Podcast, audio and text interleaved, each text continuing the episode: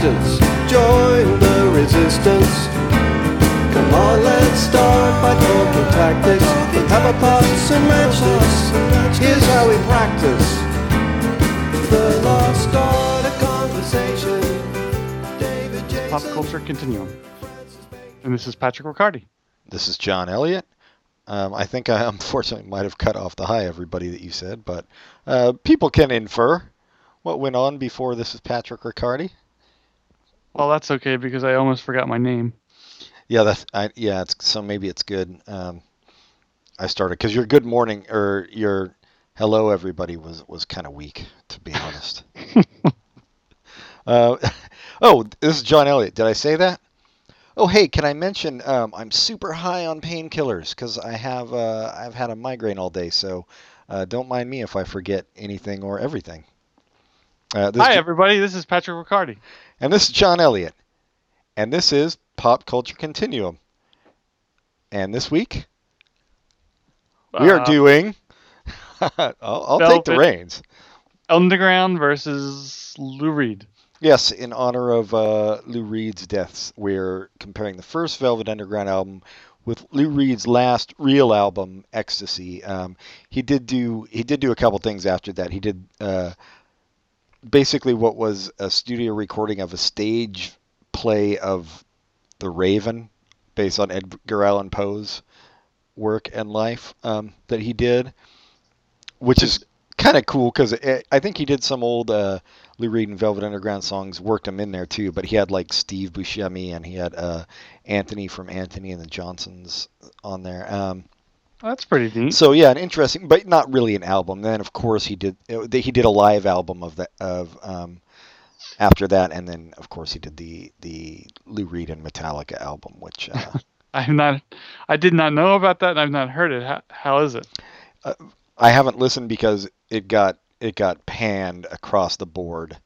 Um, so from what I gather, I, I might have heard a snippet, but from what I gather, it was pretty terrible, um, and kind of sad that that's the last thing he recorded. But we can always remember the last thing he did as the uh, his review of Kanye West's new album. So uh, I, what What did he say? he loved it. Okay. uh, well, maybe that the bad reviews were from like people who like Lou Reed hated it because it wasn't Lou Reed enough, and people who, li- hate, who like Metallica hated it because it wasn't Metallica enough. Right, and there's not that's not really a lot of crossover in that audience. I wouldn't imagine. Yeah. Um, so that yeah, that could be the case. Uh, I'm I'm of, in the Lou Reed camp pretty staunchly, so I'm not a Metallica fan. Um, Is Metallica one of the bands that you, your 14 year old self, was a fan of, or did that never cross your interest? thir- like yeah, they they came out like during the end of my uh, my flirtation with heavy metal. I think their first album, Kill 'Em All, I had, uh, which is actually I I still can listen to because it's kind of thrash. So uh, it's not as like it's not like that plotting stuff that they did later. Mm. as much. Um, but no, I was never super into Metallica. Um, but yeah, Lou Reed, obviously a legend. Obviously, there was almost nothing I listened to in high school would have existed without him. So uh, he's he's earned his legend. I, I think uh, you know he gets street poet tossed at him a lot. Um, and as far as rock lyricists, I I prefer him to Dylan, both musically and and lyrically. Um, But I do, I do sense similarities in their singing style. There are, but I also prefer his voice. Uh, he's definitely the more disaffected, deadpan, definitely New York voice. He's he's got a New York voice, whereas Bob Dylan uh, doesn't do as much for me with him. And also, Bob Dylan tries to sing a lot more than Lou Reed does, which is maybe not the best idea for Bob Dylan. but yeah, no, definite. I mean, they're definite. Uh, they they can be mentioned in the same sentence as far as singers and, and lyricists, I think, and influence. Although, uh, to the kind of music I listened to, Lou Reed was more of an influence than Dylan. So, um, and he was famously prickly with uh, with journalists and stuff, which was great. I read all the. I remember reading all the Lester Bangs uh, interviews with him a long time ago, and and he was just such a dick, which I loved. Um, he uh, he famously he did in what was it 75 I guess he released Metal Machine Music which was a double album of just feedback like there was nobody was playing anything. He just turned the amps and machines on and let it let it go. And uh, in an interview he he was going on and on about how no it, it, this is art and you have to listen to the overtones. And if you keep listening you'll hear just randomly uh, snatches of classical music pieces come up in the distortion. And he's like that's just that's just something that occurred like that's it's not a you know it wasn't anything that was played or anything and and went on and on for a whole article and then the next year when he was interviewed he was like no i was just making all that shit up i was just fucking with people well what was the point of of the album was there any point or was it just fucking with people i think it was a pretty big fuck you. I also read yeah. a quote from him afterwards saying uh, something like, "They were lucky they got an album. Fuck them." so he was he was great. Um, sorry, I'm pulling up. Uh, I think the last interview he did for Spin, uh, which I think was his last his last major music interview. Um, and and okay, so I'm going to read a little bit of it. Um, the the interviewer says, "I want to know how you feel about the way you might be perceived." And Lou Reed said, Lou Reed says, "You're talking about critics and journalists. Listen, you're not talking about music. I don't want to get into this stupid subject with you. You brought it up. You shouldn't have. We had a good conversation, and now we're done. You feel better now? Did you find your angle? Do you think you did a good job?" And the interviewer says, "The question wasn't a trick." And Lou says, I didn't think you were trying to trick anybody. This is the kind of shit you wanted all along. You saved it for last. What should I say? The guy says, I'm not looking for any particular answer. Lou Reed, uh, you could have talked music, but this is what you wanted. The guy says, Haven't I been asking about music the whole time? Lou Reed says, You're not interested in music. We're done talking. That's the end of the, his last interview. So that's that's pretty great. Um, he also, uh, the interviewer earlier on asked him, I can't find it, um, but he asked him about like the subject matter of his songs and um, and uh, Lou Reed says, "Well, you know what? Maybe if you live a very restricted life, my music's not the stuff you should be listening to." Just great. I mean, that's great for somebody in his 60s to be still doing that shit. So I've I've always admired that side of Lou Reed. Um, but but let's get into the Velvet Underground uh, album and Nico the first album uh, because th- this touches on something that I think a lot of people don't give Lou Reed credit for. Um, and and my my first pick is the first song on the album, which is Sunday Morning, which I think is very uh, it shows a sweetness and a warmth and uh, and compassion. I feel like. Uh, do you remember the song at all? Yeah, it's it's lovely. It's like it kind of starts off like a children's song. Yeah, yeah. It's it's kind of dreamlike all the way through. It's really really sweet, pleasant. And you can hear, I mean, basically you can hear Belle and Sebastian's entire career starting in this song, uh, as well as you know some of the some of the more downer Smith songs and stuff, um, or more acoustic Smith songs, I guess. But uh, yeah, I, I, think it's and he's done a lot of these kind of songs throughout his career, but uh, most people just concentrate on the nastier stuff. Uh, so I'm really I'm really this this song like this isn't the song that jumps out at you from the album. When you when you first listen to the album it's heroin. Like heroin is going to grab you. And uh, and maybe i'm waiting for the man. Um, but this song over the years has become i think my favorite song on the album. So let's listen let's listen to a bit of sunday morning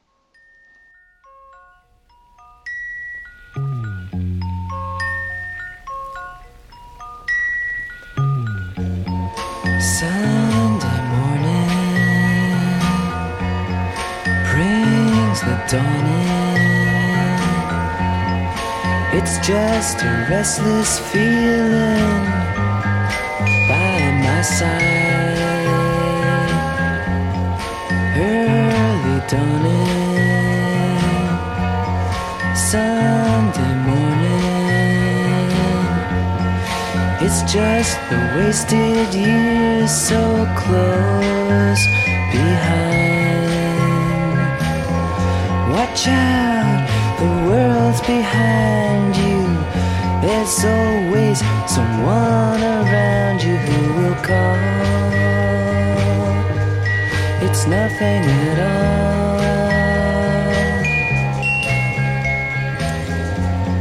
Sunday morning,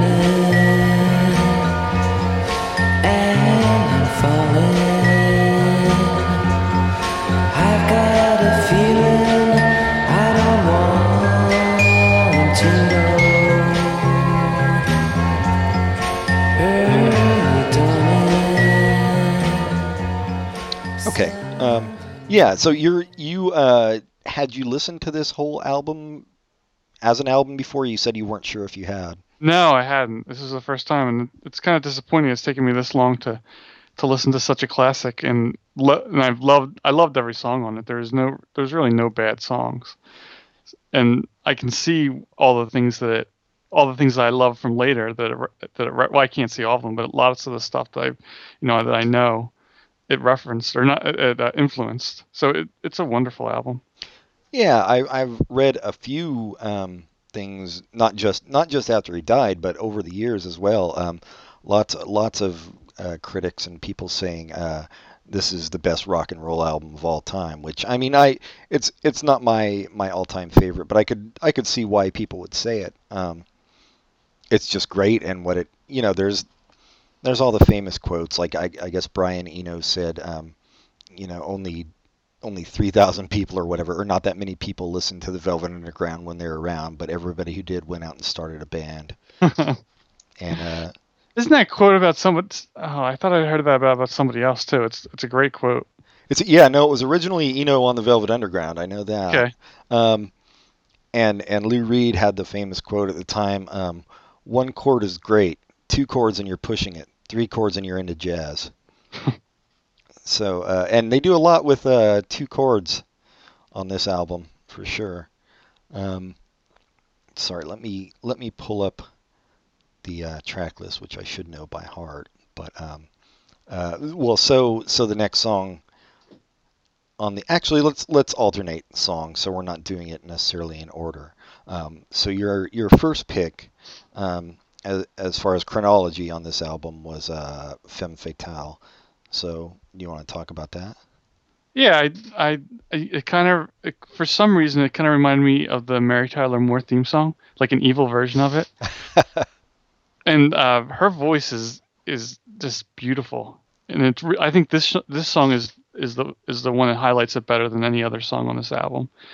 And uh, the backup singer's coming in, it kind of like a 50 song, but not really. It's just a great song, and it has like kind of fun evil lyrics. And yeah, this song was covered uh, by a million people over the years. I know Big Star covered it. Uh, REM covered it. One of one of two songs on this album they covered. Uh, Dramarama, if anybody remembers them, uh, covered it. A really great. I'm I'm surprised you said Nico's voice is beautiful because that's that's the well. There are a lot of elements that that turn casual listeners off, but I think her voice was one of the main ones. That kind of Teutonic, almost deadened. Uh, Yeah, I love that. no, oh, I do too. It's great, uh, but I think people have a hard time with it. It's very. We should mention the album overall. Even today would be kind of avant-garde. I I feel like. Um, I, really? but for 1967, well, it you have to think about what was out at that time. Uh, I, I guess maybe not as much, just because so much has has come from it. Um, Well, some songs I just I felt like sounded like just 60s songs. Like Run Run Run sounded like a very much like a a 60s song to me. So I'm just surprised. Maybe the whole album because there's other stuff like All Tomorrow's Parties did seem pretty out there, but I guess some maybe some songs, but not all songs. yeah, uh, well, I, I just uh, especially for that time, it was it was not Okay. what was going down. I mean, it, Mhm. this was the summer of love, and uh, and you know, it was all it was right before things started going really bad with uh, the Martin Luther King and and Robert Kennedy assassination, and and then music started turning more dark. Um, Right. It was after RFK, right? This is 69. He wasn't he, he shot. he was 68? 68 too. Yeah, uh, both him and MLK were 68. Oh, okay. Um, so this was all previous to that, but but the Summer of Love was all very hippy dippy and upbeat, and you know it was a uh, Sergeant Pepper and and uh, all that. When's the Summer of Love? 67 this year. The Oh, I didn't realize this that. album came out. Yeah. Okay. So this was definitely in uh, in stark contrast to what was going on in the rest of music. Um, and I think another famous quote, uh, Cher said uh, about the Velvet Underground, because I guess somebody said, uh, do they think you know the Velvet Un- Underground is going to replace you know the Summer of Love or whatever that kind of pop music? And uh, she said they'll replace nothing except maybe suicide. so it was. I mean, definitely. I think the last two songs, Black Angel's Death Song and European Son, were pretty out there. There's a you know, there's that kind of uh, Black Angel's Death Song has that really sawing viola, which is prominent in a couple other songs too, but but kind of very discordant. And then European Son is is also, uh, you know, it's a it's a eight minute song that, that's kind of a lot of distortion and stuff. So I, it does it does have a 60s sound. I don't think anything can avoid that from the period just because of the limitations of of the recording uh, processes at that time and stuff. But but it No, sounds I, I, I I hear what you're saying. I just I'm just surprised it was so far out there because some of the songs just sounded so. yeah. Are you there? All right. Uh, hold on. I think we got cut off. Sorry about that. Uh, cut out. Yeah, yeah. I go on with what you were saying if you remember. Uh, I think I was just talking about the what what what I took from it being sounding like the '60s because a lot of the a lot of the ways they use guitars. I'm just surprised it was so avant-garde, but I guess it does make sense when I think of those those later songs like "Go On Forever" and yeah, and just the subject matter of some of the lyrics is was really out there. Yeah, for sure. I think lyrically that was that was the main part of it. But also, well, we'll get into some of the other songs. Let's, let's listen to a bit of Femme Fatale since we haven't done that yet.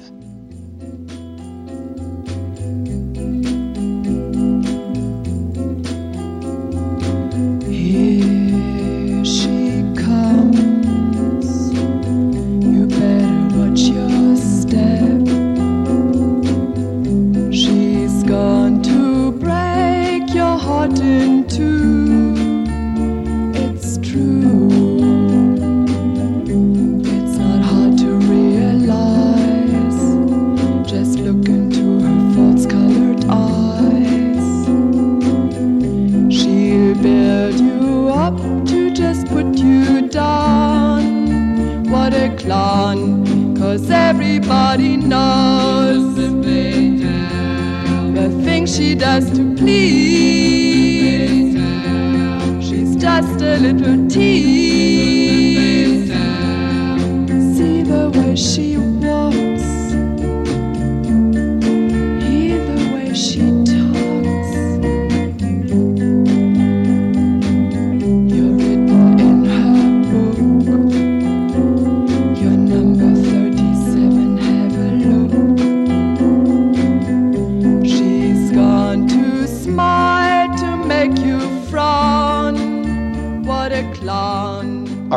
Um, And listening to Nico singing kind of reminds me of Stereolab a little bit.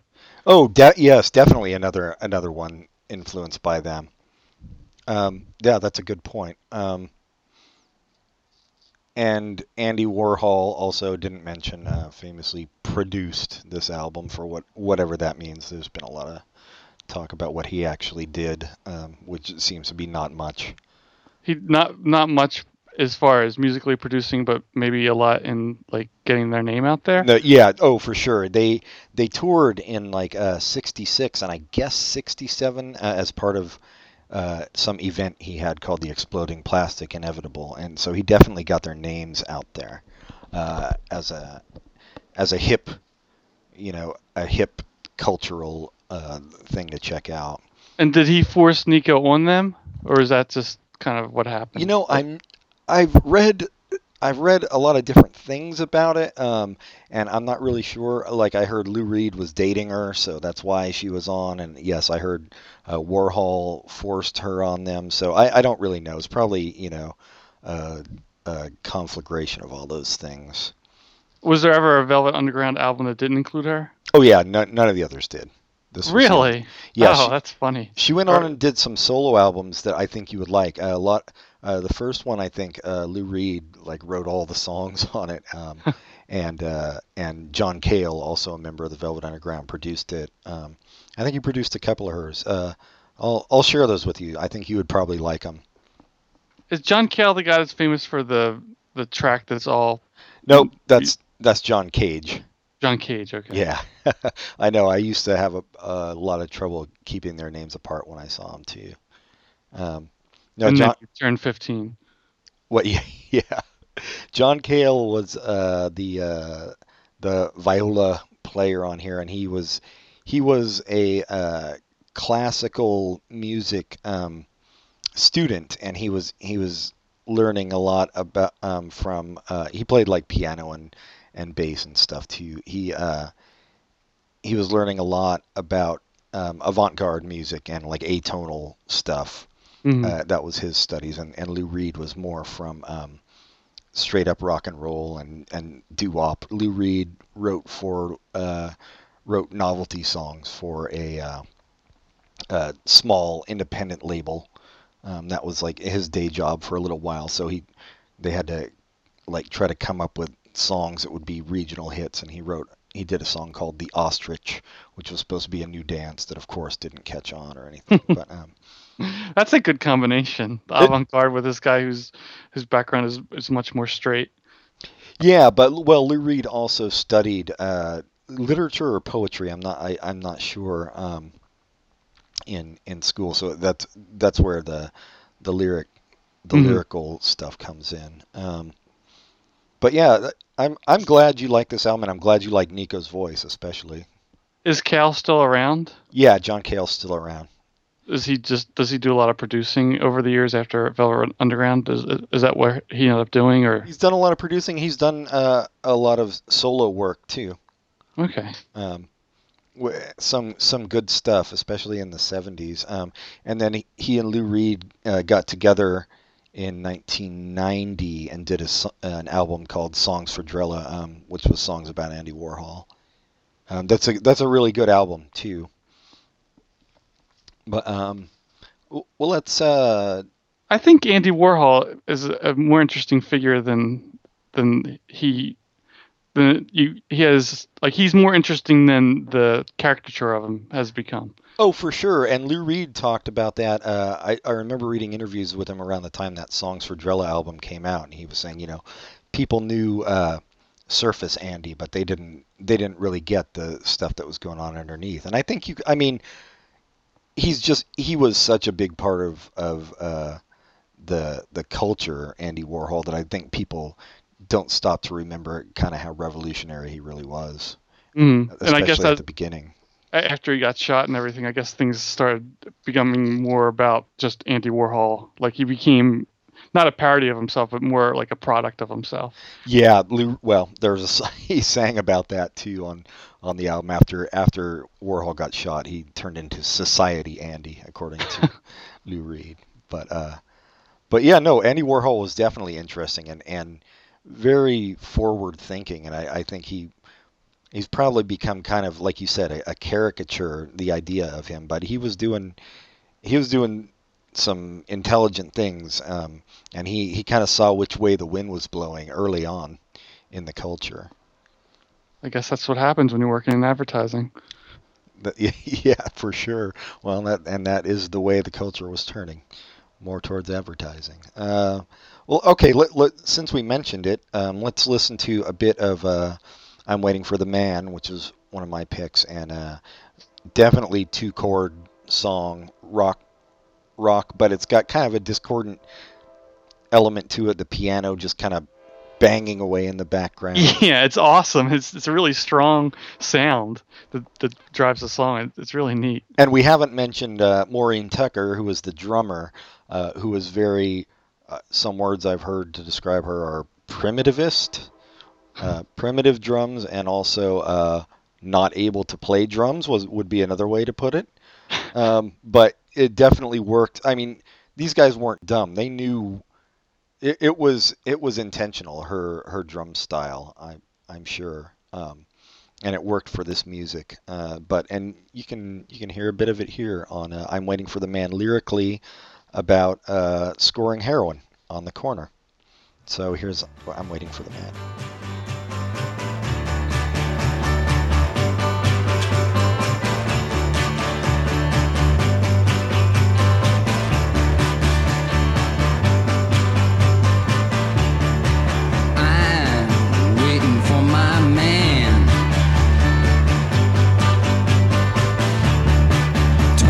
Twenty-six dollars in my hand.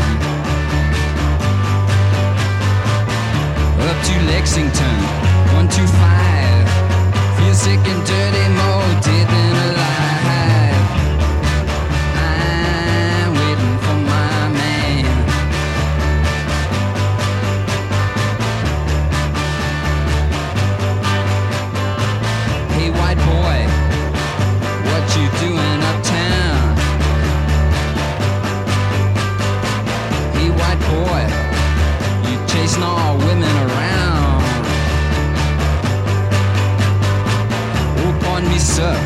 from my mind.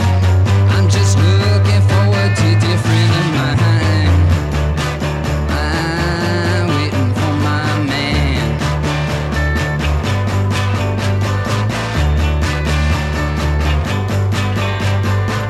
He comes, he's all dressed in black. on, on first listen. The the first time I heard this, which was sometime in the 80s, I, I couldn't say when. Um, so so that's a bit of the, the lyrical content that was different at the time. Uh, there was really nobody doing this kind of realism and, and darker side of life. I mean, maybe there there was this band called the Fugs, but they were really tongue in cheek uh, with the Mhm. way they were doing it and not they were cool, um, but but there's really not a lot of humor to to the way the Velvet Underground did this. Yeah, it's really raw. Yeah, yeah. Um, so, uh, well, let's get let's get to it. The centerpiece of the album, I think, literally and uh, and as far as as uh, thematically and what just the biggest song on the album, which was your pick, which was Heroin. So, uh, yeah, go to it, Pat. It's just it's uh it's the path the song takes is is pretty fun. Like just ignoring the lyrics, just just how it sounds. It's just slow, slow. It starts to speed up and it's really fast, really fast, and it slows down, and then it's insanely fast and almost just the music's almost discordant by the time you get to the end, and then it slows down and then it stops. It just yeah, I like that. So it, yeah, it almost mimics, I would imagine, uh, heroin, uh, Right. heroin run. Yeah, hmm whatever. I don't even know what you call it. A heroin trip. It's not really a trip. Uh, a heroin session. But yeah, I mean, this is the one. This is the song that you're gonna remember from the album if you only listen to it once. I would think. Um, like you said, dynamics and definitely. I mean, I don't even think it's even kind of discordant. It's definitely discordant at uh, at the end when it's just building and pounding and um, just a great song. The the uh, the guitar line, the like the quiet guitar part, is really really nice and pretty. Um, And I like his voice. I, I we talked about that at the beginning. I guess for me, before this album, before these two albums, I just knew uh, "Walk on the Wild Side." That's a famous one, right? Yep. And so, and it's pretty much the same on this stuff. It, it's it's a nice voice. It's pleasant. I, I love his voice. I mean, I think it it works for the material, and he uh, he never oversteps his limitations. I don't Mhm. feel like Right. uh, he uses them to his advantage. right. Yeah. Did we? Sorry, I'm I'm so high myself. Uh, have we played? Did we play a bit of heroin yet? We should do that now. We haven't. Let's do it.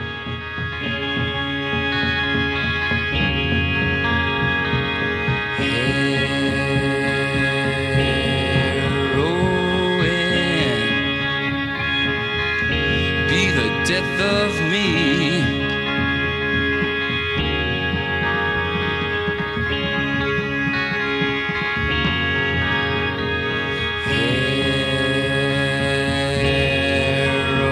Heroin. It's my wife and it's my life because a maniac uh, to my vein leads to a center.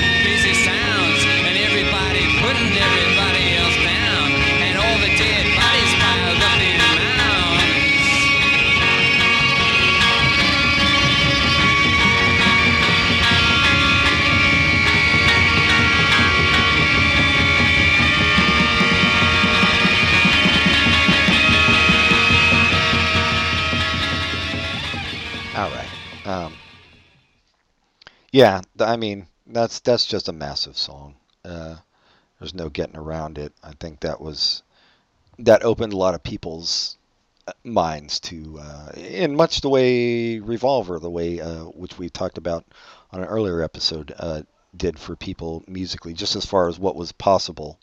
I think Heroin did as well. Um, so so for for my next song, my last pick from this album uh, is another Nico uh, sung song. I should, uh, and I mean, I think it's it's obvious to everybody. Lou Reed wrote wrote all the stuff. Uh, him and John Cale, um, and uh, Nico didn't have any input as far as writing, but uh, but she definitely left her mark on the album. And this is another one that I feel like there's there's some darkness to the lyrics, but it's also another one that shows a lot of compassion. hmm I feel like, um, which, as I said, he's maybe not as known for, but but throughout uh, his career and especially the Velvet Underground catalog, there are, there are a lot of songs like this, and I would recommend to you, Pat. In fact, I'll probably send it to you. Uh, the third Velvet Underground album, which is my personal favorite of theirs, um, which is just called The Velvet Underground, which is a lot more uh, in this mode of, of this song than uh, than the other stuff. Uh, this is uh, "I'll Be Your Mirror," which also has some some great lyrics to it as well. Um, And her, her again, her voice is is lovely in this song. Plus, Yeah. there's a tambourine. yes, a great tambourine. Uh, not enough tambourines in pop music anymore. Um, no, her voice is great and and puts it across uh, better than Lou Reed could have. I, I've heard live versions with Lou Reed singing it, and uh, and it, he'll never match Nico in my in my mind. But uh, yeah, here's "I'll Be Your Mirror."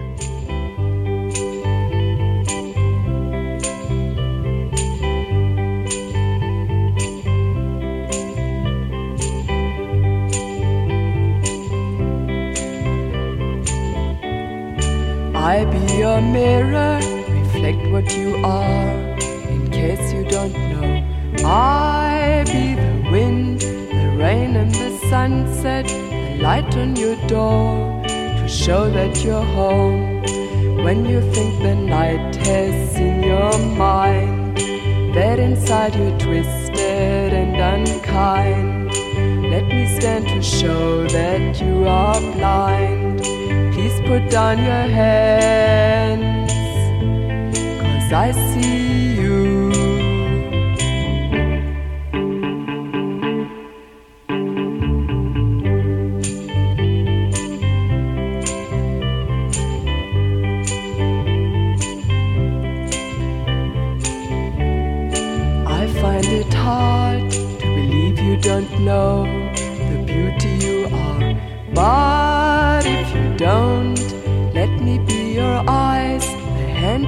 Darkness, so you won't be afraid when you think the night has seen your Okay. mind.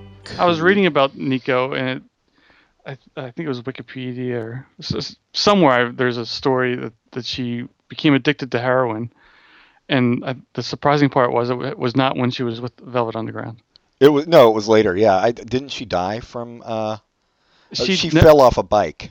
Right. She had she'd gotten off, so it's kind of a shame. She she'd gotten like she she was on methadone, and she just fell off her bike, and there was some like weird screw up at the hospital wherever she was, Yeah, yeah. and her son w- is through an affair with a, a famous French actor, and the famous French actor never admitted that they were related, but his so his parents raised him. Oh yeah, I I vaguely recall that as well. Interesting life. She did have an interesting life. Uh, uh, just the kind of tragedy you would you would want her life to be from listening to these songs and on here and from her albums. Um, Oh, I wouldn't want her life to be tragic. no, not you know what I mean. Yeah, not want, but uh, it it it fits. fits. Yeah. Yeah. Uh, no, she was she was great, and uh, let's see. Well, let's go to your next song. This was another one. Or did we Uh, play I'll, I'll Be Your Mirror already? Fuck. I. Yeah, we did. Well, okay. We did. If we didn't, I'll insert it in there. Uh, I'm sure there was some break where I could have just played it. So, Yeah. um, the next song was your pick, and another one that REM covered, and that was the way I first heard it. Was the B side of, of one of their early singles, uh, their version. I didn't even know who the Velvet Underground was at that point. So, um, but uh, there she goes again. So, let's hear your thoughts on that one. Uh, I don't. I- forget why I picked it. I thought it was really 60s, Very 60s. and I, I liked it. And I think I think one of the things that every time I hear the song and it, it doesn't go away is there's a I guess there's a like 80 or 90s uh, alternative song that there she goes again. It, it made me think of that. Oh, the La's. Is that what it is? There, the there she goes. Yeah. so I forget why I picked it, so I don't really have a lot to say about it. Well, it's a nice song. It's a it's the most yeah. pop song on the album, like the most '60s pop Mhm, um, mhm. song on the album, and uh, and and yet you know it contains the line "You better hit her." so he's there's Lou Lou throwing that in into what would otherwise be a nice, pleasant song. Um, but yeah, let's uh, let's listen to "There She Goes Again."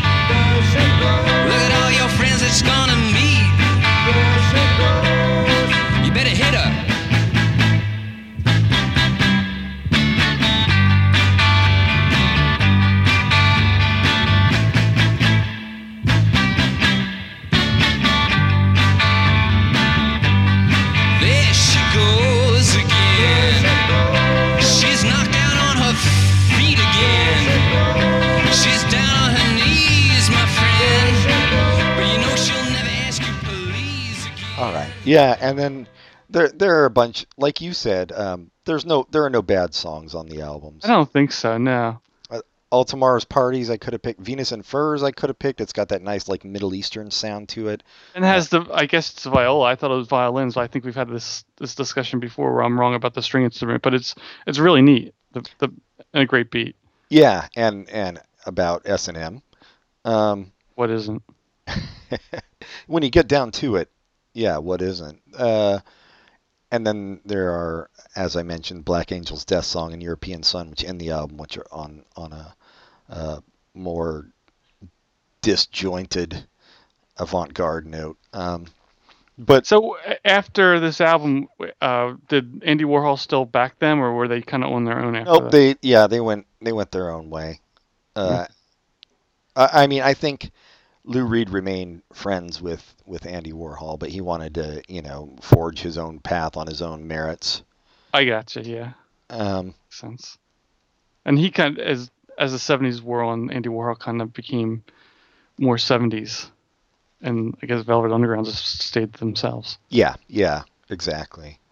Um, of note, I'm looking at the Wikipedia article. Um, Robert Christgau, the the famous uh, rock critic, said of of it uh, in 1977 that it never stops getting better. This album, and and I would agree. Um, and I'm I'm really glad that you enjoyed it because it. I I know at least uh, in the 80s when I would put songs on on mixtapes, like I said, it was it was not met with uh, pleasure by the recipients for the most part. And in fact, I think my actual introduction to the Velvet Underground was uh, from a mixtape a friend of mine made me, um, and he'd put the live version of uh, the song "Rock and Roll" uh, from 1969, Velvet Underground live on it, and I was like, "Oh, this is the Velvet Underground." Okay. um, I love those moments when there's something you know of, but you know don't know them, and then when you find out what they are, and it's it's it's as good as the the hype. the hype, yeah, yeah. I mean, just a massively influential band and album, and everybody knows at least the record cover. If you don't know, with the uh, but big banana, Andy Warhol banana on it.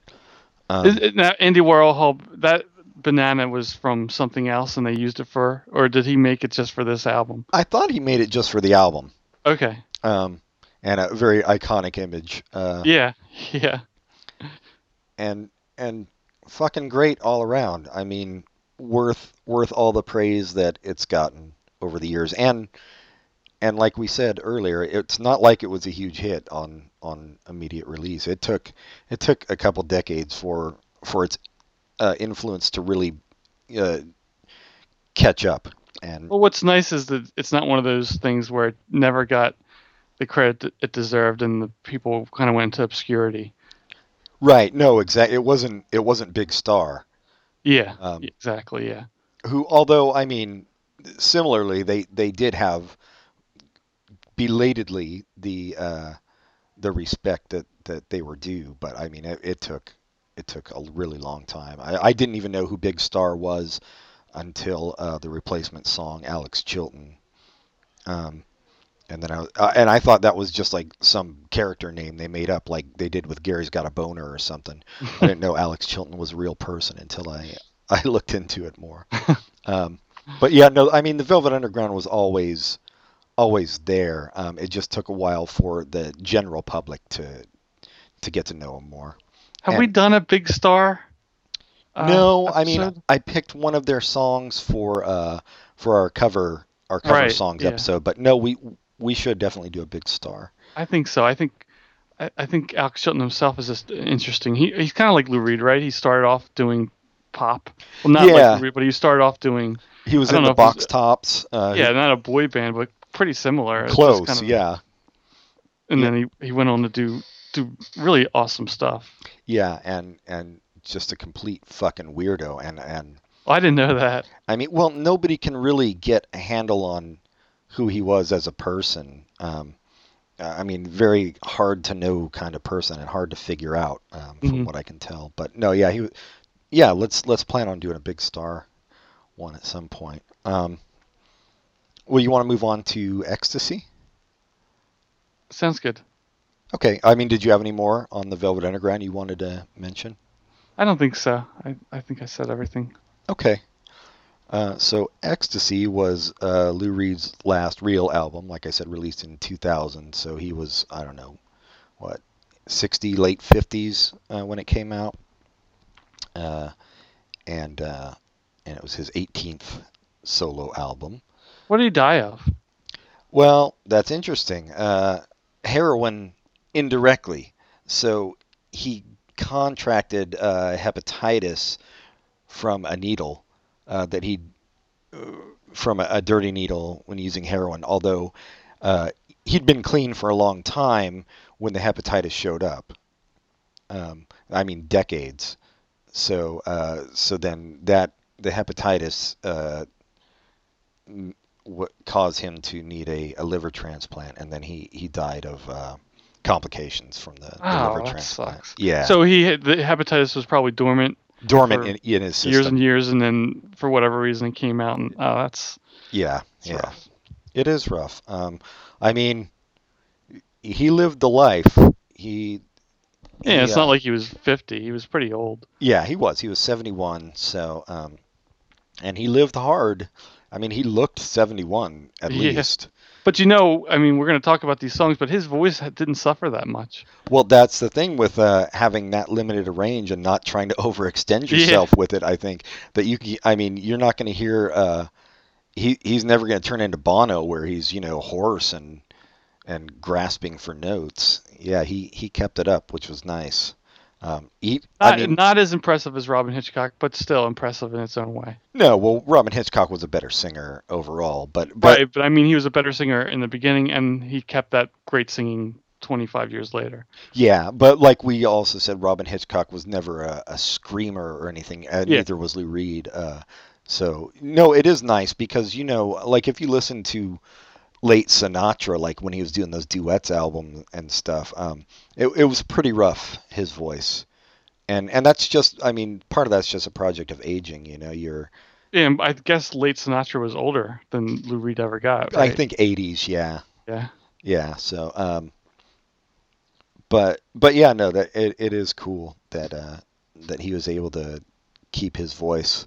Uh, I mean, it's it's a little bit different, but when, when a guy lives that that hard of a life and he still still sounds very similar in the studio, it's it's it's something to admire. it is, and I I mean it is different, but I also think it's like even richer and more expressive in in some ways. Yeah, yeah, I, I agree. And and you can't say the same of Dylan, another non uh, singer who can't really sing, whose voice has just gone to hell. And he's, I mean, I think part of that would in Dylan's case too is just kind of a general disregard for his audience, in my opinion. um, but but yeah, so uh, so Lou Reed, Ecstasy. Are, do you have ghosts opening uh, shutters over there? I don't know why this chair started to to squeak, but yes, I do have ghosts. Be sure and uh, leave them a, a bowl of chili. That's what that's what they they like. The uh, Ecstasy is a surprisingly good album um, from somebody of that advanced age. I I yeah, I I thought it was really good. I I think there's a couple songs that could have been edited down, but for the most part, it's really good. Well, yeah, there's there's one song I'll, we'll talk about briefly. It's not either of our picks, but uh, there's definitely one song that was uh, well, it's I'm an eight, an 18 minute song. Well, I'm thinking of like a possum. I don't know. Yeah, if yeah. Yeah, Okay. uh, It's 18 minutes long. Although a pretty hilarious song. Uh, Yeah, In- yeah, but in it my view, goes and goes and goes. and uh, it goes and goes and goes and it is uh, it's it's very uh, kind of very repetitive. Yes. Yeah.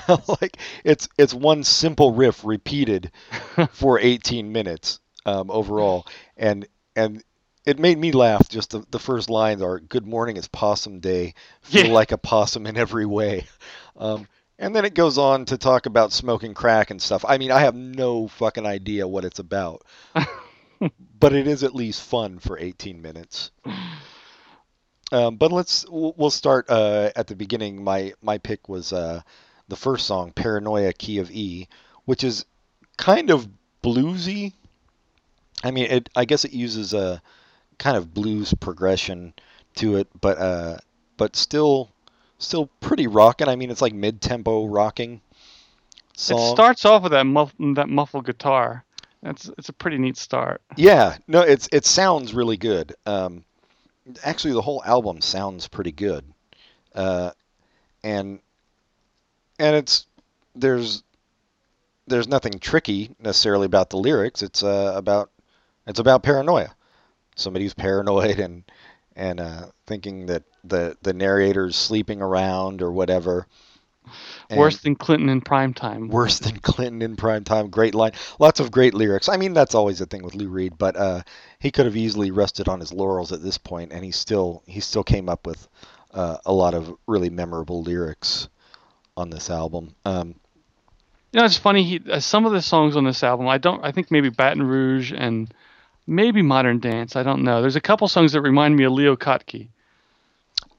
I am not familiar with Leo Kottke. I'm not even gonna front. So, uh, I think he's more known for not singing, so his voice isn't especially his strong points. And so, but there's because he's a folk guitarist, and there's a couple albums where he does sing, and he kind of has a kind of same deadpan talk singing going on, and uh, just it's.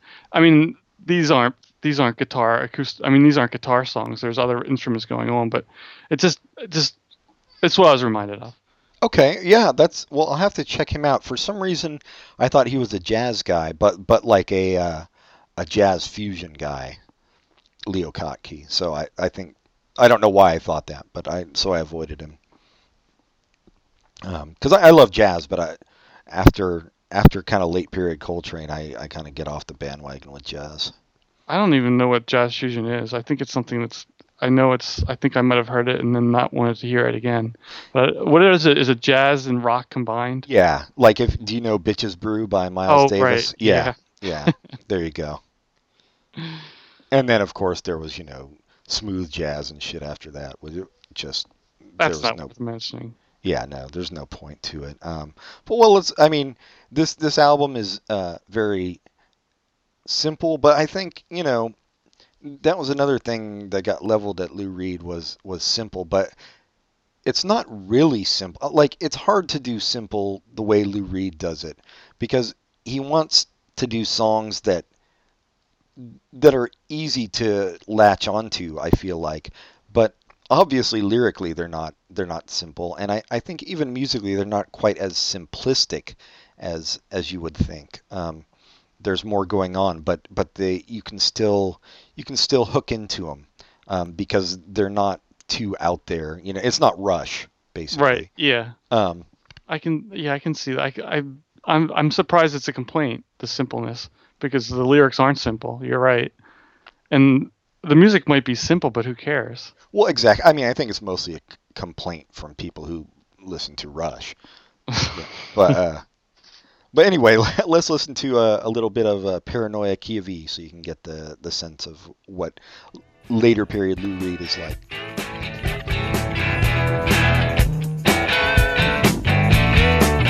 I remember when you had a dream. Everything was what it seemed to be, but now nightmares replace everything.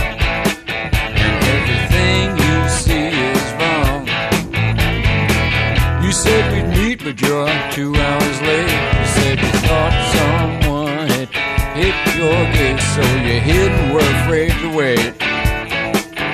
Seeing shadows in the snow seeing shadows in the snow. Now your friend Godfrey is a perfect choice.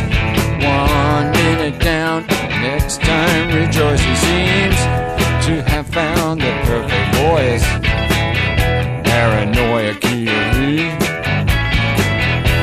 Let's say everything he says is true. You love me, but I cheat on you. And in my bedroom is a female zoo. Worse than Clinton in prime time.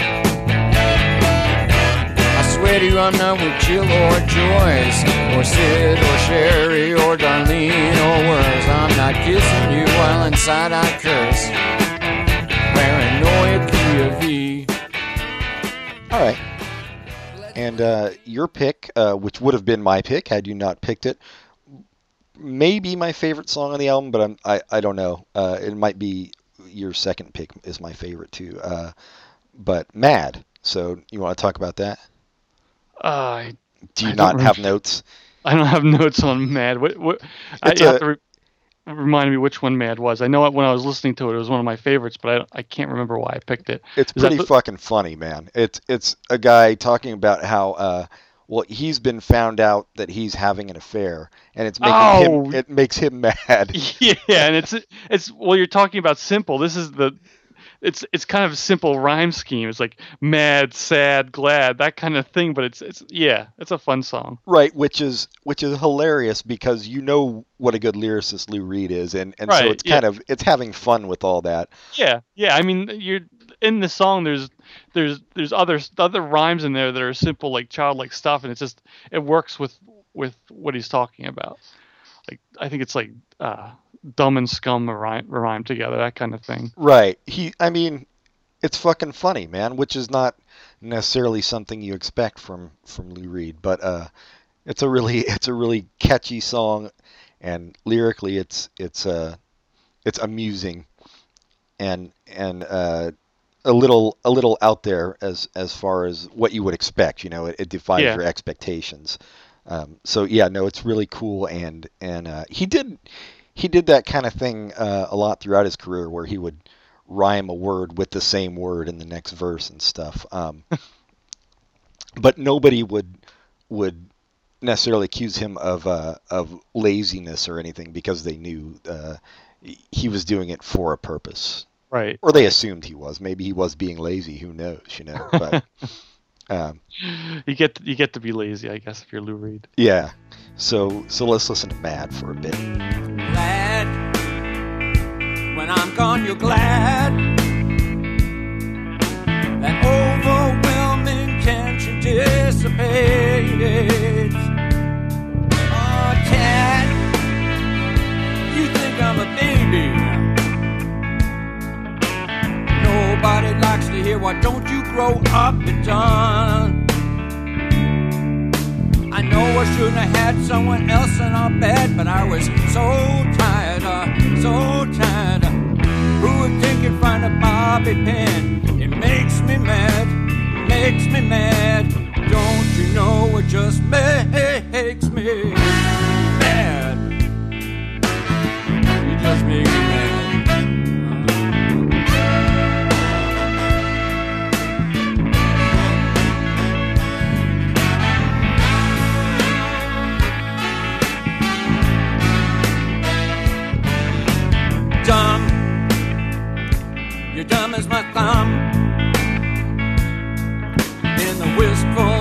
Morning, you throw a coffee cup in my head. Scum. You said I'm scum. What a very lovely, effeminate thing. Okay, uh, my next pick was "Future Farmers of America," um, which is the most the most rock song on the album, the most uh, the fastest and, and kind of heaviest song. Um, and the when when I first listened to it, he, he's very angry in it, and and I was like, why is he talking shit about farmers? Like that's kind of I don't know. I mean, I know he's got a reputation for being dickish about things, but I was like, why that target? Uh, but then when I read the lyrics, I realized it was it was written from the point of view of a slave, so the Oh. anger made sense. um, and not, I don't have a lot to say about it except that it's just uh, driving, one of our favorite words, and uh, and our And- favorite types of song. yeah, and angry uh, and righteously angry. So so it works. Um, do you remember this one at all? I not really. Sorry. Vaguely. All right. Well, let's Yeah. listen. Let's listen to it. We'll catch you up.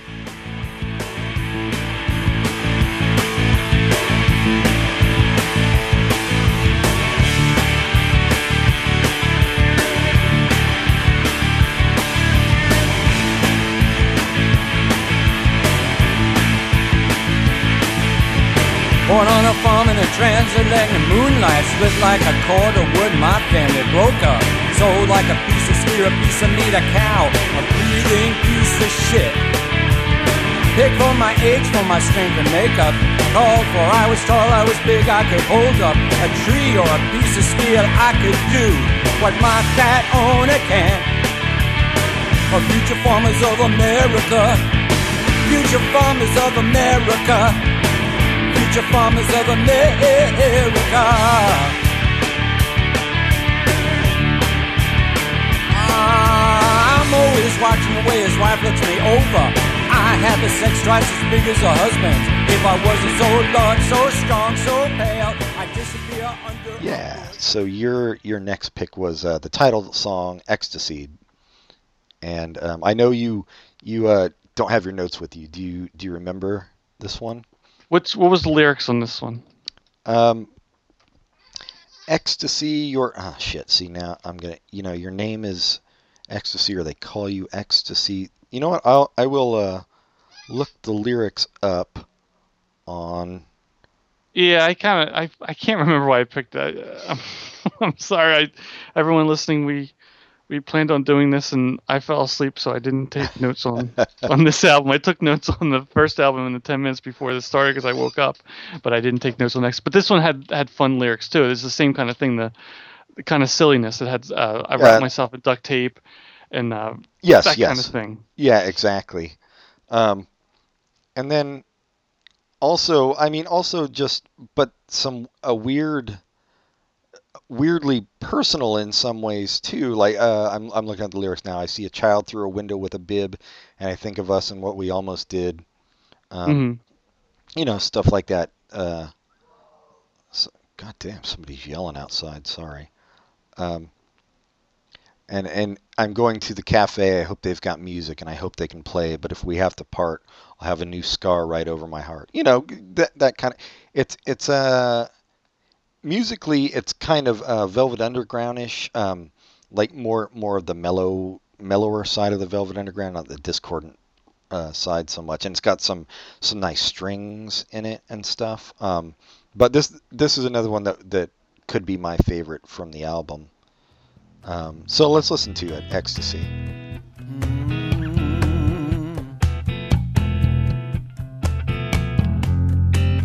They call you ecstasy, nothing ever sticks to you. Not Velcro, not scotch tape, not my arms dipped in glue. Not if I wrap myself in nylon, a piece of duct tape down my back. Love pierced the arrow with the 12, and I can't get you back.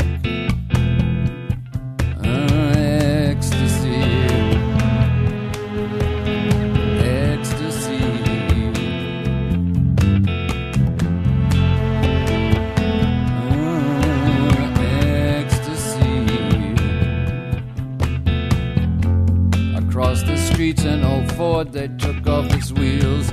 The engine is gone. In its seat sits a box with a note that says, Goodbye, Charlie, thanks a lot. I see a child through a window with a bib, and I think of us and what we almost did. The Hudson rocketing with light, the ships past the Statue of Liberty at night. They call it ecstasy. Ecstasy. All right. And um, my my next pick was uh, Rock Minuet, which is uh, kind of a fucked up song. Uh, and and musically, it's almost got like a jazzy kind of guitar, but then it's also got this um, this distorted, more avant-garde guitar line going over it Mhm. uh, which is really cool. And then lyrically, it's it's all kinds of fucked up about about some guy who wants to kill his dad and uh, ends up and goes out and and fucks around with hookers and ends up murdering a dude uh, down by the docks and and so it's it's uh, kind of more what you would expect from of a Lou Reed lyric. Like it's almost you know you could say Lou Reed paint by numbers in a way, but but nobody else really did this kind of stuff um, as well as he did. So so it still works. Uh, do you remember it? Uh, yeah, with the it was violent. Yeah, yeah, a, a violent song, but but with that really kind of uh, lulling, uh, like I said, jazzy guitar, like drawing you in in a way. Uh, just, I, I think the kind of song somebody in their twenties couldn't possibly do, um, or even think of. So let's listen to a bit of Rock Minuet. In the back of the warehouse were a couple of guys. They had tied someone up and sewn up their eyes. And he got so excited he came on his thighs. dance to the rock me well.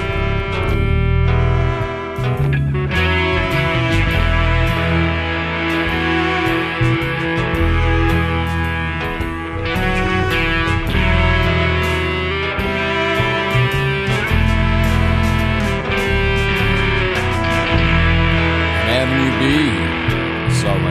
Him one night. He took him ten knife. I thought of his father as he cut his windpipe and finally danced to the rock minuet.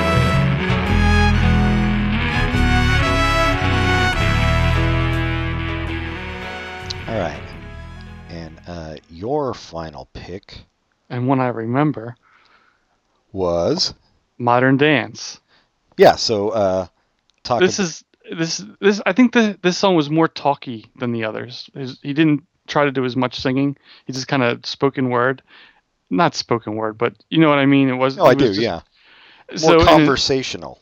yeah, and the, the conversation he's having is is pretty fun. It's just like what he should do and uh, going to live in Amsterdam and go to the Van Gogh Museum. It, it's that's how it starts. It- It's just I don't know. I liked it. It's just it's vivid and it's interesting and fun to listen to.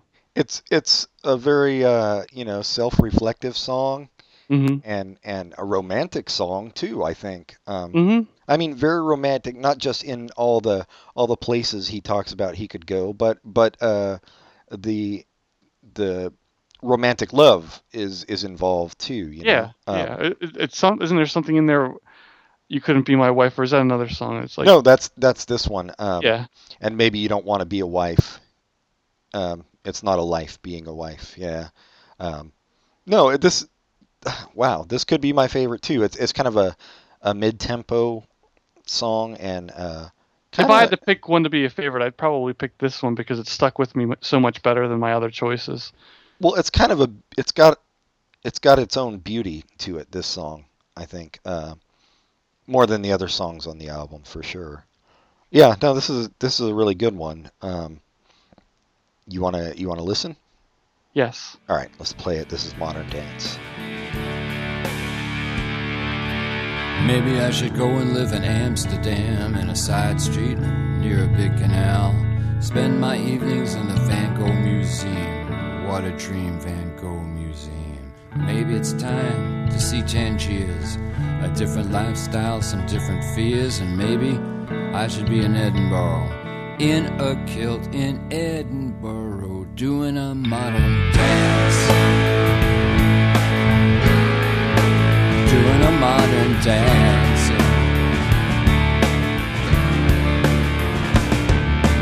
Maybe I should get a farm in southern France where the winds are wispy and the villagers dance. And you and I would sleep beneath the moon, moon in June, and sleep till noon. And maybe you and I could fall in love, regain the spirit that we once had. You let me hold you and touch the night that shines so bright, so bright with fright, doing a modern dance. Doing a modern dance. And uh, and those were our picks from from these albums, but but um, we mentioned like a possum, which is which is funny as hell. Um,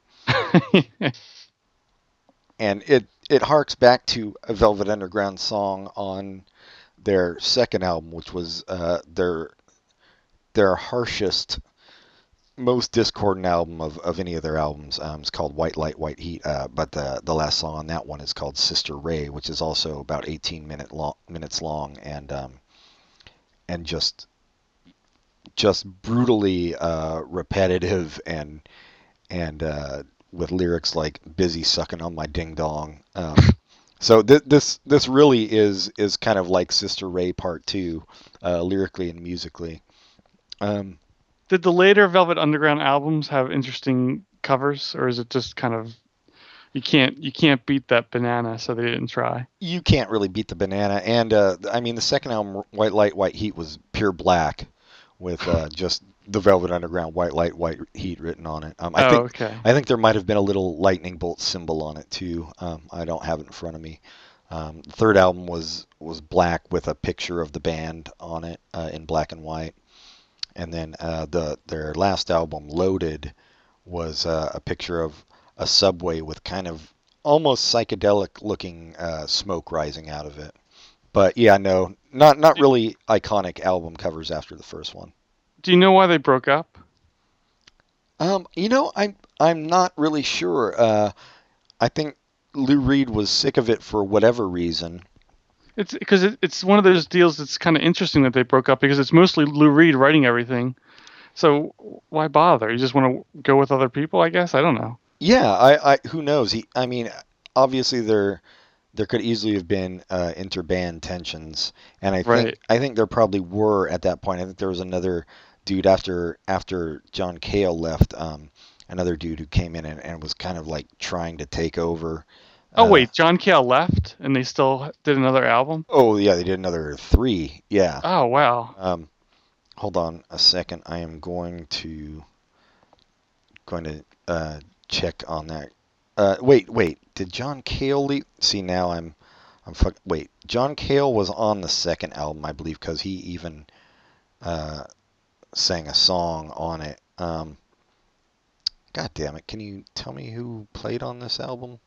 Wiki. uh, oh, it's because I'm not on the right. Uh, the right page. I need to go to the main article of White Light, White Heat, and uh, yeah, John Cale was on the second album. Let's see. Uh, let's see if Cale. Maybe I'm thinking of Sterling Morrison. I think left. Um, and and so they got uh, they got this guy. Was it Doug Yule? I really should know this shit more. I think I, I'm blaming the drugs right now. Um, yeah, Doug Yule came in to replace. Uh, no, Sterling Morrison didn't leave. So John Cale left after the second album, and then Doug Yule came in to replace him. So I think that's where the tension came in for Lou Reed. I think that was part of why he broke him up. Yeah, I, ju- I feel like he should have just fired that one guy and kept the same name. Yeah, well, and I think I mean I think he was also a little bummed out that they they didn't do better because the last Oh. the last album they did uh, had Sweet Jane on it, which I think is their most famous song, probably to the Mhm. to the masses, and and rock and roll, and it was kind of, I mean, it sounds like a bid for. Uh, for radio airplay, you know, although it's still a great album. It's not, you know, it's not a sellout, but um, Was was Sweet Jane uh, in a movie like in the '90s? Was that in Trainspotting or? Oh yeah, I think it was. Was probably in a, a bunch of movies, and of course the uh, the Cowboy Junkies uh, did a, an acoustic version of it uh, that was a, a minor hit in the late '80s. Um, but uh, I mean, uh, everybody and their mothers covered that song, "Sweet Jane," because a very simple guitar riff, like a lot of their stuff, um, but also catchy as hell and uh, but yeah, so so I think it was just a combination of of uh, the new guy Doug Yule trying to exert more control over the band, and you know the band not doing what he'd expected it to do, and maybe he thought he'd have more freedom going on his own, whatever. Um, but it's a it's an interesting career. I mean, his his discography is is legendarily spotty. I mean, there's some stuff that's great and some stuff that you're just like, what the fuck are you doing? Um, Did he do Perfect Day? Yes, Perfect Day was on the same album as uh, Walk on the Wild Side. And I guess he's happy that that's used in commercials now. It's in heaven. funny. I was I was reading a. I mean, because it's basically about uh, drugs. Of course, Perfect Day. I, I think a heroin trip, and uh, but I was reading a, an interview with I think it was David Bowie who produced that album uh, at the time, and he was asking him about Perfect Day, and he's like, you know what what it's about, and he was like, well, you know, it's about drugs and and whatever. He's like, but uh, but you know, in uh, 20 years they'll be using it in advertisements. when was this interview? When it, when it like came 70, 72. out? Oh, yeah. so he's like 10 years off. yeah. Yeah. Um, yeah. So he did. I mean, he's everybody should should check him out if you don't know him. Uh, some other great out solo albums are uh, the Blue Mask and uh, New York. I like New Sensations a lot, um, although not everybody does. Yeah, it, it's he's a he's one of the greats of uh, of rock and roll for sure. Yeah, I, I, as as I said in the beginning, I didn't know basically anything about him other than the the, the really really super famous stuff, and I I loved Ecstasy. I didn't love it, but I really liked Ecstasy. and I loved I loved the first uh, Velvet Underground album. So Yeah, I'll send you. I'll send you some more of his stuff. Um, And I'm reminded now that he he wrote or he sang "Satellite of Love," which is they used in Mystery Science Theater. yes, uh, also from the Transformer album with uh, "Walk on the Wild Side" and Man, "Perfect Day." Yeah, That's, that's that's quite an album. yeah, I'll send it to you. Um, So David Bowie didn't did he write any of it or he just produced it? nope, just produced. I, I'm not sure Lou Reed collaborated a lot as far as writing, except for the uh, the album he did with John Cale about about Andy Warhol, um, and some stuff in the Velvet Underground. Him and John Cale collaborated, um, but no, he was he was a songwriter. hmm Uh, I guess first and foremost, really. Yeah, why would he want to sing other people's songs? Yeah, yeah. So, so cool. Uh, uh, he's he's deserving of all the accolades he's gotten since his death and and before. Um, and uh, kind of a, I mean, it is a massive loss. But you know, you, you got to expect it when when people start getting up to this age. I mean, it's just a shame it wasn't Mick Jagger. And Ecstasy, his last album, definitely, again, better than anything the Rolling Stones were doing at, at a similar time in their career. So, I think that I, I have a problem with the Rolling Stones because uh, uh, apparently in the 60s they were good and groundbreaking and people really liked that stuff. But I just think of their later, the, just them. And I don't like the 60s stuff that much. yeah, I like them up to uh, 66 around, and then they started like getting decadent. You know what I mean? And the, and their music started sounding that way, and, and kind of like that really heavy white blues stuff, which I'm not a fan of. Um, Mhm. You know, I don't give a shit about Eric Clapton or or any of that, um, or Led Zeppelin for the most part. Um, so so yeah yeah no I'm I'm not the there I think they did some great stuff in the in the 60s uh, at least until Brian Jones died and then and and some stuff after that I still like but it, it's much more uh, hit and miss for me after that and then by like 75 they were done from as far as I'm concerned they didn't do anything worthwhile so But they're selling out stadiums. Well, yeah, of course. I mean, it's it's the nostalgia thing, which, which you know we've talked about briefly before. I don't.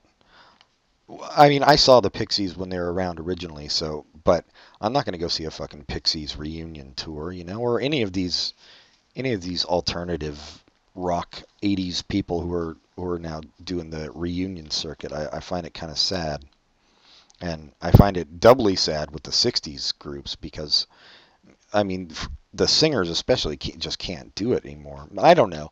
People say Mick Jagger's, you know, still mesmerizing live, but from what I hear, he's he's not got what he once had. So, I mean, he became a caricature of himself 30 years ago.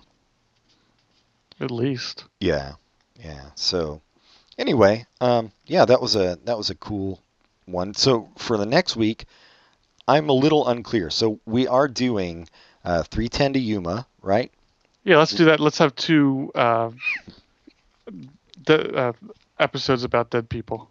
Yeah. So Elmore Leonard, who died. Elmore Leonard. Uh, so we'll do 310 to Yuma and we'll pick out a modern mystery story to to verse it. Okay. Yeah, that'll work for me. Um, that that's as what I the was confused. say. that's what I was confused about. Uh, what we are going to compare it with, but we'll we'll figure something out. Yeah, I- I, I guess I didn't. Yeah, well, I think I have like. Yeah, we'll figure it out. I don't imagine our our listeners are going to go out and read anyway, knowing them. So I don't know if they know how to read because if they did, they definitely wouldn't be listening to this.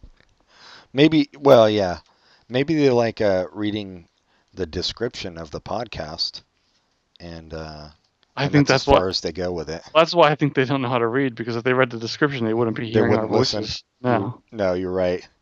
Um, I think they just like that pretty picture. It is it is quite nice. I never mentioned I don't think on the podcast thanks to Neil Egan who did the graphic for us. Thank you, Neil. Yeah, yeah, a very nice job and he did it like super uh, under under a really quick deadline for me, so I really appreciate it. Thanks, Neil. Um, and if you're not listening, uh, well, fuck you. I'll, I'll get somebody else to do our graphic. In gray. Somebody better. I'll get Andy Warhol. We'll So, just use we'll just use that banana. dude, put some chili out. Seriously, those ghosts sound like they're going crazy. That Uh, might make it worse. What uh, any you got anything going on? Uh, not really. Well, I saw Bat Kid yesterday. So if if you don't know, um, I guess you're kind of some kind of shut in with no access to any kind of media. But uh, the Make a Wish Foundation uh, for this five year old kid, Miles, who said his wish was to be a superhero, they got San Francisco to basically go all fucking balls out for his wish. So, uh, so they had uh, the Riddler tie a damsel to the uh, cable car tracks and had him rescue him. Had him uh, catch the Riddler in the act of robbing uh, a bank vault. Um, he took on the Penguin at AT&T Park, which was the part I saw, uh, to save Lou Seal, the Giants mascot, uh, who he had tied up. And then he later got the key to the city from the mayor. And I mean, i they the the San Francisco Chronicle printed a special uh, Gotham edition with uh, Batkid news on it, and you know the Riddler and all that. And uh, they got the uh, the district attorney and I think the FBI or something to write up a a thing saying. Um, listing the crimes of these various supervillains and stuff and it was just fucking awesome man You got a congratulations from President Obama. Got, yes, he did, and Michelle on Twitter, at least. I didn't see that. Yeah. Um, I saw the video of Obama. I, I I I find the whole thing fascinating. How how many people wanted to get involved and they had to turn turn away volunteers and how popular it was. It was just awesome. yeah, there were huge crowds. Everybody chanting "Bat Kid" and uh, and yeah, no, it was. Uh, I mean, and I I looked at Twitter. I, I don't really follow Twitter a lot anymore, um, but there was it was great because uh, there was no snark about it really. Yeah, there's very very anywhere anywhere that had a story about it. There's I think the closest people would come was would be someone saying I, I saw on one of the sites I wish I had leukemia when I was 13, and then he I think he thought better and edited. Well, not really, but that's really awesome. Well, good for him for editing his. But I mean, that's dipshit- the that's the closest that, that came to negative. Everybody had great things to say about it, so I- it's I saw somebody on the Daily Mail site, I think it was, in the comments section saying that um, that it was uh, a travesty that they were using uh, they're using our tax dollars for this. That was a cl- but you know, I mean, you God. you've just you've just failed at life at that point. like if you you don't understand what's important. So um, uh, the the thing about it to me was that it was just hundred percent pure awesome. That's Mhm. what was so great about. It. I mean, how many things are there like that? You know, the Muppets, and this. I mean, I mean, there there's things that that I think are 100% pure awesome. Certain songs or or movies or whatever, but but there's not universal agreement on those. You know, but this there's just nothing nothing bad about it. So it was really nice. I, I like that they had the penguin look very much like the 1960s era TV show Penguin. It was Yeah. fun. Yeah, so it was a it was a very cool day. I was very glad that I was in San Francisco. Um, I'm glad that we just ditched work to go watch it.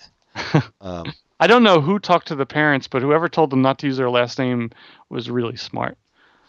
yeah, no shit. And I mean, the the one thing I was thinking was that uh, I I said to somebody because they were like, "Oh my god, this was great." After after we'd finished watching, and uh, I was like, "Yeah, the." Uh, but you know what? I bet you that kid's to be puking his guts out tonight because I can't imagine how overwhelming that would be for a kid too. I mean, totally awesome, but but Jesus, at five years old, I can't imagine like all that happening for me. well, I, I, kids already been through terrible things, so it's nice that he went through something overwhelming in an awesome way. Oh, that's true. That no, you're right. He he's been through overwhelming shit in a negative way. So, um, yeah. So, uh, Good job, Make a Wish Foundation. yeah, and good job, people of San Francisco. I have to say, um, there was a lot of support and a lot of just goodwill, and and not any, you know, no shitheads in the audience trying Yeah. to, trying to fuck with anybody or or anything like that. So yeah, that was uh that was my thing. Um, so recommendations? Oh, uh, Thor. I saw the new Thor this week, and it was a lot of fun. It was a lot. I think it's accessible to someone who hasn't seen the other movies, and if you have seen the other movies, it's even more accessible, and it's very funny. I think it's the funniest superhero movie in a long time. It has a, a great sense of humor, and um, Kat Dennings is awesome in it, and it's makes me happy that she can still be awesome in spite of how bad Two Broke Girls is. She's a, a very funny actress, and it's too bad that Two Broke Girls is so terrible because I like her so much. Yeah. Go see Thor, uh, whatever the rest of the name is, the second Thor. My recommendation, um, I guess, will be because I was reading about it today and it reminded me. Uh, Raymond Chandler, The Long Goodbye um, novel. If you're not familiar with with him, uh, with uh, Philip Marlowe as his his detective, uh, Chandler wrote in what the 40s and into the 50s uh, a series of of hard-boiled detective fiction, and uh, just one of the great stylists, and you know transcends genre fiction uh, like very few people do. And I, that's the one to start with, uh, in my opinion, is The Long Goodbye, um, which was the one that was made into kind of a weird, terrible movie with uh, Elliott Gould. Yeah, I've I've often wondered how that movie is. I never saw it, but I wonder. Is he he doesn't play Philip Marlowe, does he? Yes, he does, and Wow. plays him bizarrely. Uh, John Huston directed, I think. Um, I'm, I'm not sure, but uh, no, no, not John Huston. God damn it. Uh, who is the dude uh, who did Nashville? Robert Altman. Ah, really? Robert Altman directed. and I, he's one of those those directors that you can love him or hate him. There's no people like, who can take or leave him, unless you can take or leave him. I don't know, but most of the time I hear people talking about how they hate him, or people like me who really love his movies. I love him. I, I mean, I don't think everything he did was great, but I, I No, love, I love no. him overall. But if it's it's interesting that he he he went with Elliott Gould for that. Yeah, and and the the way Elliott Gould played him, uh, he was like kind of a mumbly schlub with with like no toughness to him. Really, it was weird. It was it was a bad idea. Um, but the book is not. Uh, so check that out. That's my recommendation for the week. What's the oh Big Sleep? I thought the big what is is Long Goodbye the first one? I don't know the uh, I don't know the chronology. I of- guess it of doesn't matter. Yeah, it, it really doesn't matter actually. Um, well, I mean, the Big Sleep is is good. You can read all of Chandler. There's nothing bad there. Um, Yeah. Just the Long Goodbye sticks in my mind as my favorite. The Big Sleep is great too, and uh, Not to step on your recommendation. Who do you but who do you like better, Hammett or or Chandler? that was what I was reading about. Uh, w- that reminded me of it. I prefer Chandler, um, just because I think he's more uh, more of a poet of life, whereas I think uh, Hammett was was very much uh, just straight ahead plot. Hammett's great. Don't get me wrong, um, but I thought I thought Chandler was more artful and more human in a way. I I think I prefer Hammett, and I think I prefer Hammett because his characters are are more memorable and more interesting. Huh. I mean, I, I, I can't fault you for it. I love The Glass Key is one of the great novels of the 20th century too. so- Yeah. I, oh, he all his all his just like Chandler, all his stuff is great. And then I'm not knocking Chandler in any way. I like him too. I just I just like Oh. Hammett a little bit more. Yeah, and I, I wasn't trying to knock Hammett. I think they're both great, and I think you should read everything both of them have done. And it's not a lot of work, so it's it's uh, No, no, it it's isn't. I mean, do. No, I mean, for Hammett, he he didn't. I think he died early, maybe, because he doesn't have a, a a lot to read. No, and and Chandler started late Okay, and uh, and worked very sporadically. Um, but with both of them, even if there was a lot to read, they're easy, not easy reads, but um, well, they're quick reads. quick reads, and really, once you start reading them, they're delightful, and you don't want to put them down. So that's what makes them easy. Yeah, yeah, no, exactly. They're no, they're they're both very intelligent and, like I said, transcend genre fiction for sure. Well, I they pretty much created that genre, so Yeah, yeah, but I mean, there's, but there have been uh, billions of of pale imitators, you know, Yeah, in their yeah. wake, um, and they were the best. So yeah, that's my recommendation. That's a good Um, one. I have a, a, a, a sort of a recommendation to go along with Thor. Um, there is a Tumblr called Seinfeld. Have you seen this? No, it's just it's called Seinfeld.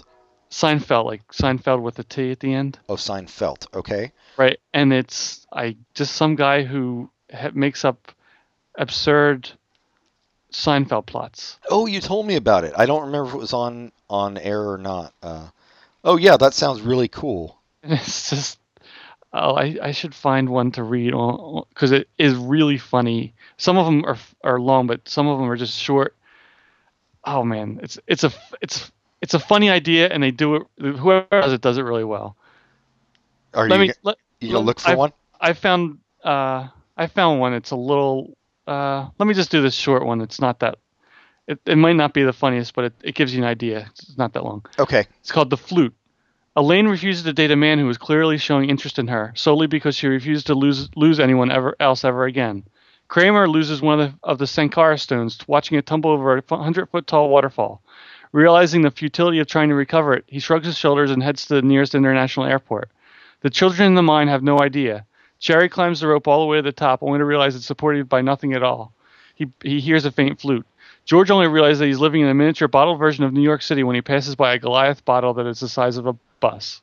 The Goliath, Goliath beetle the size of the bus. Most of them are funnier than that, but they all have that kind of absurd idea. Oh, that's really Seinfeld cool. Plots. Yeah, I will check that out. It's, uh, Seinfeld. Sein, Seinfeld.tumblr.com, and I, I wish I there was one that really made me laugh, and I'm not not seeing it right now, and I don't know if it's one of the long ones or, or not. But man, it's it's a lot of fun just to go through them and read them. All right. Well, on that, uh, in the same vein, I'll, I'll do a second minor uh, recommendation too, which is every if you don't know about it, I again you must be a shut-in, but uh, damn you autocorrect, shit's fucking funny. it really is. It's if you don't know, it's uh, it's people post um, weird autocorrects that their phones do, usually awkward or uh, or hilarious. So there you go. Um, this has been a very uh, this has been a very positive and happy episode. I feel like. Let me read one more because I think this one's funnier. Okay. The neuroses is George can't decide what his wedding cake should be chocolate or red velvet and gives himself a heart murmur trying to figure it out. Regardless, he's still not even dating anyone, letting alone getting married. Elaine wails about the difficulties of being a woman in the workplace, and while that isn't indeed a trial, Elaine neglect, neglects to acknowledge that she works for a bumbling fool who really doesn't care at all what it is Elaine does. Kramer feels that if he doesn't come up with yet another glorious invention soon, he'll lose his audience, and all his hard work will be for naught. Jerry reveals that he has been living a secret life with his twin, Jerry with a G, Seinfeld. There's no way on earth I could have been able to handle all your neurotic pers- personalities full time, he tells George, Kramer, and Elaine. I like the Jerry with a G. Yeah, and uh, that's another running gag that goes all the way through. Uh, for some reason, they've decided Kramer is uh, an inventor, so there's a lot of episodes that involve in- Kramer inventing things. Cool. Well, uh, check it out, you bunch of dodo birds. Yeah, it's very positive, very fun episode. Yeah, I liked kind of it. low key. Yeah. Hope Uh, everyone enjoyed it. And if you didn't, tell us at popculturecontinuum at gmail.com. And uh, for the record, I don't give a shit if you enjoyed it. So uh, put that in your pipe and eat it. Okay. Well, we ready, I guess, until next time. Goodbye, everybody. Goodbye. One, two, three. She's a real left winger, cause she been down south and held peasants in her arms. She said, I could tell you stories